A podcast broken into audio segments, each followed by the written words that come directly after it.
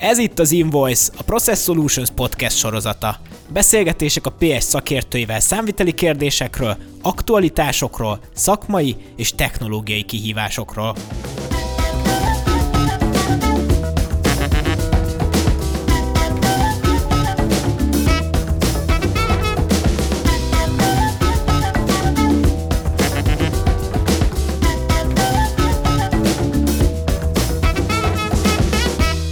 Sziasztok, Körömi János vagyok, ez pedig itt a PS Invoice Podcast, ahol ma Cirok Norbertel, a PS bérszámfejtési szakértőjével beszélgetünk. Szia Norbi!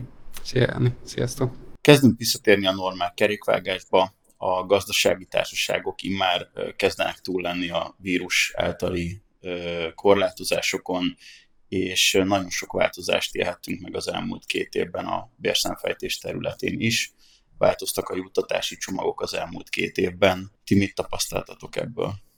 Hát alapesetben ugye a, a kafetéria rendszer is változott némiképp, annak ugye alapesetben nem a Covid-hoz van köze, ott 2019-ben változtak a jogszabályi körülmények, az adómentesen adható, illetve a kedvezményes adózási juttatásoknak a köre némiképpen csökkent, illetve az a korábbi szabály, hogy a munkáltató belső szabályzat alapján egy bizonyos munkavállalói körnek adhat juttatásokat, ez megszűnt, és onnantól kezdve ugye akár egy karácsonyi Mikulás csomag is már bérként adózó juttatásnak minősülhet. Uh, úgyhogy így a kafetériát illetően ugye az egy változás gyakorlatilag, hogy ugye uh, szűkült ez a lehetőség, amit így a munkáltatók adnak kafetériában, nem is csak azért, hogy, hogy ne lehetne a kafetéria elemeket bővíteni, mert nyilván, hogyha megfelelő adózásra bármilyen elem lesz bővíthető, de az, ami kedvezményes adózású, vagy éppen akár adómentes, azok jelentősen csökkentek. A másik, ami itt az elmúlt egy-két évben jellemző, ez főleg a munkaerőpiaci változásokhoz kötődik. Ugye itt azok a területek, amik akár HR, akár vállalati oldalról ugye kiemelendők, fontosak, ott ugye az egyes intézkedések mellett megjelennek anyagi ösztönzők is. Erre ugye láttunk példát, tehát hogyha például a toborzás területén akarok erősíteni, akkor mondjuk a cégek bevezetnek ilyen ajánlási bónusz, tehát hogy már a cégnél dolgozó munkatárs, hogyha ajánl egy ismerőst a, a cégnek, és sikeres a felvétel, és a munkatárs marad is, akkor ugye kap egy bizonyos bónuszösszeget, vagy hogyha felveszek egy új munkavállalót, de nekem az a tapasztalásom, hogy amúgy az első egy-három hónapban, vagy egy-hat hónapban mondjuk magas a fluktuáció az új belépők körébe, akkor például most megjelent ez az aláírási bónusz, amivel ami gyakorlatilag úgy néz ki, hogy, hogy a belépésedkor már kapsz egy bizonyos összeget, amivel ugye az a célja a munkáltatónak, hogy téged hosszabb távon elkötelezzen a cég mellett. De ugyanígy, hogy most beszélhetünk olyanokról is, hogy mondjuk ahol már olyan területekkel foglalkoznak, mint a társadalmi felelősségvállalás. Mert hogy itt ugye nem csak anyagi ösztönzőkre kell gondolni, egyre inkább megjelennek különböző munkaidő kedvezmények is. És például a társadalmi felelősségvállalás kapcsán munkáltatók mondjuk egy vagy kettő nap ilyen plusz fizetett munkaidő kedvezményt biztosítanak, amit valamilyen önkéntes tevékenységre fordíthat a kollega. Vagy mostanában ugye egyre inkább markánsabb a, a munkavállalóknak a jól léte, és ehhez kapcsolódóan ugye különböző ilyen egészségügyi szűrővizsgálatokat vezetnek be a cégek, amikkel próbálják gyakorlatilag így támogatni a munkatársakat. Látjuk, hogy az elmúlt években gyökeresen megváltozott a juttatási kínálat a munkáltatói oldalról. Egyáltalán hogyan jutottunk el idáig? Hát két dolgot látok. Az egyik az, hogy, hogy ugye ez a munkaerőpiaci változások, vagy, vagy sok cég ugye a munkaerőhiányon dolgozik. Um, nyilván ez egy fontos uh, lépés abban, hogy ugye munkavállalókat vonzak be, illetve a meglévőket megtartsam hogy egy, egy széles juttatási palettát kínálok nekik, amiben mindenki megtalálja a számára motiválót, motiváló elemet. Ez az egyik része, a másik pedig a munkáltatói márkaépítés talán, ami ugye az elmúlt években megint csak szányra kapott, és ugye ebben a témában ugye nagyon sok cég kommunikálja ugye a, a saját juttatási rendszerét pont az, azért, hogy, hogy munkatársakat vonzom be.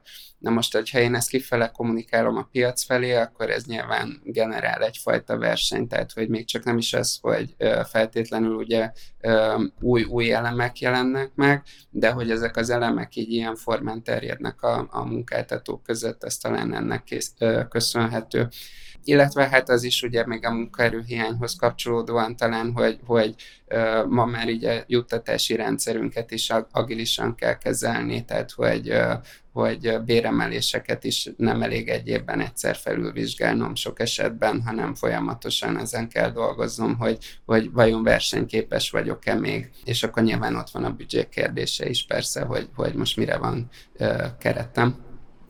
Úgyhogy talán ezek voltak azok a változások, amik így, így elindítják azt, hogy egyre több juttatási elemet vezetnek be a cégek. Nagyon kreatív megoldások születnek sokszor, és ez nekünk, akik az adóadminisztrációt végezzük, vagy a jogi megfelelőséget biztosítjuk, sokszor kívások elé állít bennünket, hogy akkor ezt hogy tudjuk tényleg adminisztratív oldalról megfelelően kezelni. A vírus alatt láttuk azt, hogy nagyon elterjedté vált, sőt nagyon sok helyen gyakorlatilag 100%-os home office-ba kerültek a munkavállalók. Hogyan látjátok ezt a dolgot? A ezzel kapcsolatos támogatásokat, költségtérítéseket hogyan adózzák a cégek? Ezzel mi a helyzet? Hát alapesetben ugye ezt megtapasztaltuk itt az elmúlt két évben, hogy tudunk otthonról dolgozni, tudunk otthonról csapatot irányítani, és, és így gyakorlatilag azért az otthoni munkavégzésnek így a lehetősége, ez egyre inkább elterjedt gyakorlatilag egy, egy társaságnál minden szinten, ami nyilván ugye irodai, illetve szellemi munkakörökhöz kapcsolódik. A költségtérítés ugye itt, amikor voltak ugye ilyen átmeneti rendelkezések, akkor ugye ott bekerült az átmeneti rendelkezések közé, hogy a munkáltató adómentesen biztosíthat költségtérítést a távmunkában dolgozó munkatársainak. Ez most június 1-től bekerült ugye a személyjövedelemadóról szóló törvénybe, tehát hogy egy állandósult juttatás lesz így ilyen formán a jövőben. Ez a minimálbérnek a 10%-ában van maximálva, ez azt jelenti, hogy eddig az összegig én adómentesen adhatom, és nem kell ehhez semmilyen számlával igazolnom gyakorlatilag a költségemet. Home office kapcsán ugye a még megjelenik ugye ez a, a különböző technikai eszközöknek a biztosítása, ez jellemző volt, ki hogy oldja meg, van, aki úgy, hogy munkavállalókra bízza azt, hogy vásárolja meg a szükséges eszközöket, és akkor ilyen jóváhagyásos alapon egy bizonyos összeg mértékéig gyakorlatilag megtérít neki egy, egy összeget, illetve az is működőképes, hogyha mondjuk a, a, a, az adott eszköz, legyen ez mondjuk egy monitor, az továbbra is ugye a cégnek a tulajdonában van, csak én ezt átengedem a munkavállalómnak, aki hazaviheti. De ugye ebben az esetben, hogyha például a munkatársunk, ugye mondjuk, tehát ha megszűnik a munkaviszonya, vagy hosszabb fizetés nélküli szabadságra megy, akkor ugye ezeket az eszközöket neki vissza kell szolgáltatni a munkáltató felé. Mi a jellemzőbb mit tapasztaltok az ügyfeleiteknél, illetve a saját ö, praxisotokban, hogy a munkavállalók melyik verzióval élnek inkább? Gyakorlatilag itt a munkaerőpiaci változások, ugye sok cég ö, ö, dolgozik azon, hogy a munkaerő hiány csökkentse. Az álláshirdetések többségében azért megjelenik az, hogy az otthoni munkavégzés lehetősége az, az, az biztosított, és ezt úgy is adják, mint egy, egy plusz juttatás gyakorlatilag. Tehát egy plusz motiváló tényező lehet az otthoni munkavégzésnek a lehetősége. És az, hogy mondjuk nem tudom, tehát hogy egy cég teljes mértékben visszatérjen mondjuk az irodába, az gyakorlatilag munkavállalókat, illetve jelölteket veszíthet. Most ez nyilván nem feltétlenül, de, de alapesetben ugye ezért sokan szeretnek élni az otthoni munkavégzésnek a lehetőségével. Az, hogy mondjuk egy teljes cég teljes munkavállalói állománya mondjuk hosszú távon csak otthoni munkavégzésre térjen át, azért azt sem, tehát azt, azt nem látom, inkább ez a hibrid működés a jellemző. Kisebb cégeknél maximum, tehát ott, ott hogyha esetleg személyes találkozóra lenne szükség, akár belső meeting, akár külső, ott ezt akár egy közösségi irodában meg tudják szervezni, de nagyobb szervezeteknél általában a hibrid működés a, a jellemző. Az, hogy itt mi a gyakorlat, ez az üzleti igénytől függ. Van olyan cég, ahol, ahol gyakorlatilag egy adott héten belül határozzák meg, hogy hány napot lehet otthonról dolgozni, hányat kell az irodából az, hogy most ezt a munkáltató határozza meg, hogy melyik nap lehet, vagy a munkavállaló maga választhatja ki, ez is változó. Van olyan cég, ahol gyakorlatilag az adott havi munkaidőnek egy bizonyos százalékában állapodnak meg, de szintén a munkavállalóra van bízva, hogy most akkor ott mikor dolgozik otthonról, és mikor az irodából, de látok olyan példát is, hogy, hogy egy tehát, hogyha egy adott tevékenységben több csoport ö, dolgozik, akkor az egyes csoportok ilyen ö, váltott beosztással vannak otthon, tehát három hetet mondjuk otthonról dolgoznak, egy hetet pedig az irodából, tehát hogy itt többféle megoldás is látszik. Ha már az irodába való visszatérésről beszélgettünk, akkor az utazási támogatások az egy elég elterjedt köre volt a béren kívüli juttatásoknak. Egyrészt itt láttok-e változást, másrészt pedig, hogy vannak új olyan közlekedési módok, mint egy elektromos roller, elektromos kerékpár, amik gyakran előkerülnek a sajtóba, illetve nyilvánosságba, vagy mi a helyzet például a közösségi megosztásra alapuló közlekedési eszközökkel, mint a közösségi autó megosztás, közösségi roller megosztás, megosztás. Ezeknél hogy alakul a, az adózás? Ebben a tekintetben ugye, ami egy új elem, ez az idei évtől került be a személyi jövedelemadóról szóló törvénybe, ez a, a munkavállalónak biztosított kerékpár, ami emberi erővel hajtható, vagy legfeljebb 300 watt teljesítményű segédmotorral segített. Ez adómentesen biztosítható. Ezen felül minden, ami, ami illetve hát még a munkabejárás kapcsán ugye külön kormányrendelet rendezi azt, hogy mikor számolhatja el a munkáltató a munkába járást adómentesen. De ezen felül minden egyéb más elem az, az bérként adózik, tehát amit említettél, hogy roller vagy, vagy nem tudom, ez az autóbérléses megoldások, azok, azok alapesetben bérként adózó juttatások, és hát így ilyen formán pedig csak a büdzsé kérdése, hogy most akkor ezeket bevezeti egy cég a járvány, illetve az ebből adódó helyzet nagyon előtérbe tolta a digitalizációs törekvéseket. Ti így a munkátok során mit tapasztaltok a járvány előtthöz képest? Most egyszerűbbe az adminisztráció, örülnek-e ennek a munkavállalók? Ti örültök-e ennek? Hát a digitalizáció az egy, az egy um, um, fontos szempont volt korábban is, ezt is amúgy így ez a Covid helyzet szerintem erősítette, és akkor persze lehet beszélni ilyenekről, hogy a környezeti terheltség csökken azáltal, hogy mondjuk kevesebb papírt használunk. A mi oldalunkon szakmai szempontból nyilván az, hogy könnyebb az adatokat feldolgozni, könnyebb az adatokat ellenőrizni, gyorsabb, hatékonyabb, pontosabb. Tehát, hogyha ha digitális alapon ö, kapunk információkat, hátrányt én kifejezetten nem tudnék mondani, lehetőség még van benne, tehát hogy még látok olyan területeket, hogy, hogy jognyilatkozatokat, mint egy munkaszerződés, felmondás, közös megegyezés, mondjuk ezt lehet-e digitális aláírással ellátva küldeni e-mailben például, vagy ezeknél ugye maradunk a papír alapú és kézzel aláírt megoldásoknál, ugye ezeknek a a bírói joggyakorlata szerintem még nincs meg. Itt ugye majd, hogyha jönnek az esetek, akkor majd az így alakítja ezeket a dolgokat, úgyhogy ilyen formán ezekre nyilván mm, még így óvatosak vagyunk, hogy mi az, amit lehet, mi az, amit nem.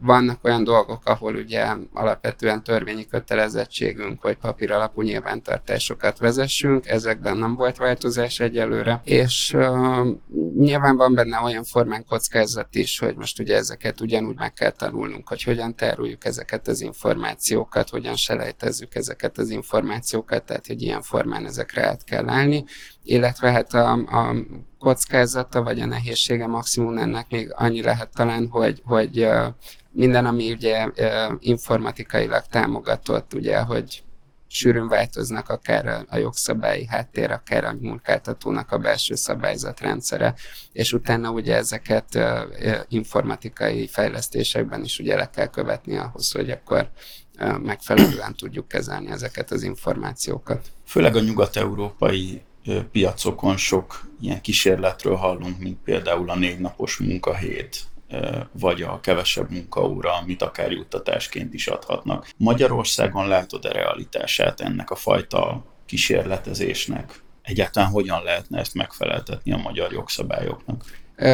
Abszolút meg lehet, mert hogy gyakorlatilag ennek a jogszabályi háttere az megvan. Tehát, hogy uh, ugye itt fontos ezt tisztázni, hogy most mit értünk négy napos munkahét alatt, mert itt ugye érthetjük azt is, hogy uh, gyakorlatilag uh, csökkentjük a munkaidőt, tehát, hogy a korábbi heti 40 óra, hogyha most teljes munkaidőből indulunk ki, akkor a heti 40 óra helyett most akkor a jövőben heti 32 órát dolgozunk le négy nap alatt, vagy ez azt jelenti, hogy a heti 40 óránk az továbbra is megvan, csak azt a 40 órát nem 5, hanem 4 nap alatt dolgozzuk le. A jogszabályi háttér olyan formán megvan, hogyha például most ebből a 32 órás verzióból indulunk ki, hogy, hogy munkáltató megállapodással eltérhet a, a heti 40 vagy a napi 8 órától, és ennél rövidebb munkaidőt is teljes munkaidőnek minősíthet. Ennek ugye ez a feltétele, hogy hiába dolgozok én kevesebbet, Nekem ugyanúgy a teljes munkaidős bért kell adnom a munkatársaknak, tehát hogy ez ugye a minimálbérrel lehet talán a legjobban szemléltetni, hogy ugye a minimálbért azt ugye teljes munkaidő esetén kell adni a munkatársaknak,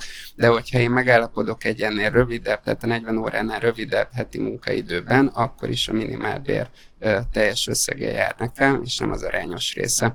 Úgyhogy ilyen formán ebben a jogszabályi háttér az, az adott.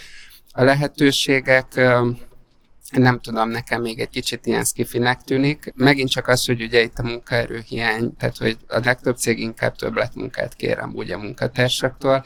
Általában ö, nehezen töltenek be pozíciókat, tehát hogy most ebben a helyzetben így nem látom, hogy át tudnánk térni akár. Ez lehet az egyik ok. A másik ö, a másik, hogy uh, akár munkaszervezési oldalon is ugye ezt, uh, tehát hogy nagyon elő kell készíteni, tehát hogy most például, hogyha a Process Solutions-ből indulunk ki, akkor például nálunk nem tudom, hogy mondhatnánk-e azt, hogy most akkor mindentől kezdve mondjuk hétfőtől csütörtökig dolgozunk, és ugye több száz ügyfelünknek azt mondjuk, hogy péntekente nem vagyunk elérhetőek. Tehát, hogy ezt úgy tudjuk orvosolni, csak hogyha ha különböző csoportokat alakítunk ki, és egyfajta ilyen forgórendszerben, vagy akár nyilván lehet ez fix is mondjuk, de hogy így gyakorlatilag lefedjük a teljes hetet. Ott van a produktivitásnak a kérdése is, tehát hogyha mondjuk azt a verziót nézzük, hogy a, a heti 40 órámat mondjuk én négy nap alatt dolgozom le, akkor vajon én még a nyolcadik óra után is tudok-e olyan produktív lenni annak érdekében, és ezért cserébe, hogy mondjuk akkor kapok egy mhm. plusz egy nap pihenőnapot a héten, és akkor hát beszélhetünk akár olyanokról is, hogy, hogy négy órakor vagy öt órakor bezár az óvoda, iskola, és menni kell a gyerekért, tehát hogyha mondjuk akár ez a 40 órás munkaidőnél maradunk a négy nap alatt, akkor ugye azért az, az adott nehézségeket egy bizonyos körnek, hogy most akkor a, a magánélettel ezt hogy tudja összehangolni. És igen, hát ezért mondom, hogy így ezért még ezt kifinnek látom, mert azért sok mindent kell hozzá nézni, vizsgálni, tervezni, szervezni, de most, hogyha azt nézzük, akkor végül is ezért nem olyan rég, tehát hogy körülbelül 40 éve van az, hogy, hogy szombatonként nem kell dolgoznunk, és ugye bevezették a heti két pihenő napot, ezt ugye törvényileg ö, ö, erőszakolták ki gyakorlatilag, úgyhogy ö, simán elmehet ebbe az irányba, amúgy attól függetlenül a világ, hogy, hogy majd egyszer eljutunk oda, hogy négy napos lesz a munkahét. Nem tudom, a másik része az is, hogy ezért sok munkáltató gondolkodik már abba, hogy, hogy alapesetben ugye a teljesítményt nézem, tehát hogy nem az, hogy ki mennyit dolgozik, hanem az, hogy akkor amit adok neked feladatot, azt teljesíted -e, és nem abból indulok ki, hogy most ezt a feladatot te 8 óra alatt teljesíted, vagy 6, vagy nyilván a tíz az nem lenne cél, de, de, de tehát, hogy még ez is egy kérdés, hogy, hogy vajon mennyire megy el abba az irányba a világ, hogy akkor inkább a teljesítményt nézzük, mint sem a, a munkaidőt. Cirok Norbertel beszélgettünk a jutatások átalakulásáról a, a vírust követően. Köszönjük, hogy velünk tartottatok, és találkozunk a következő epizódba. Köszönjük, Norbi. Köszönöm szépen.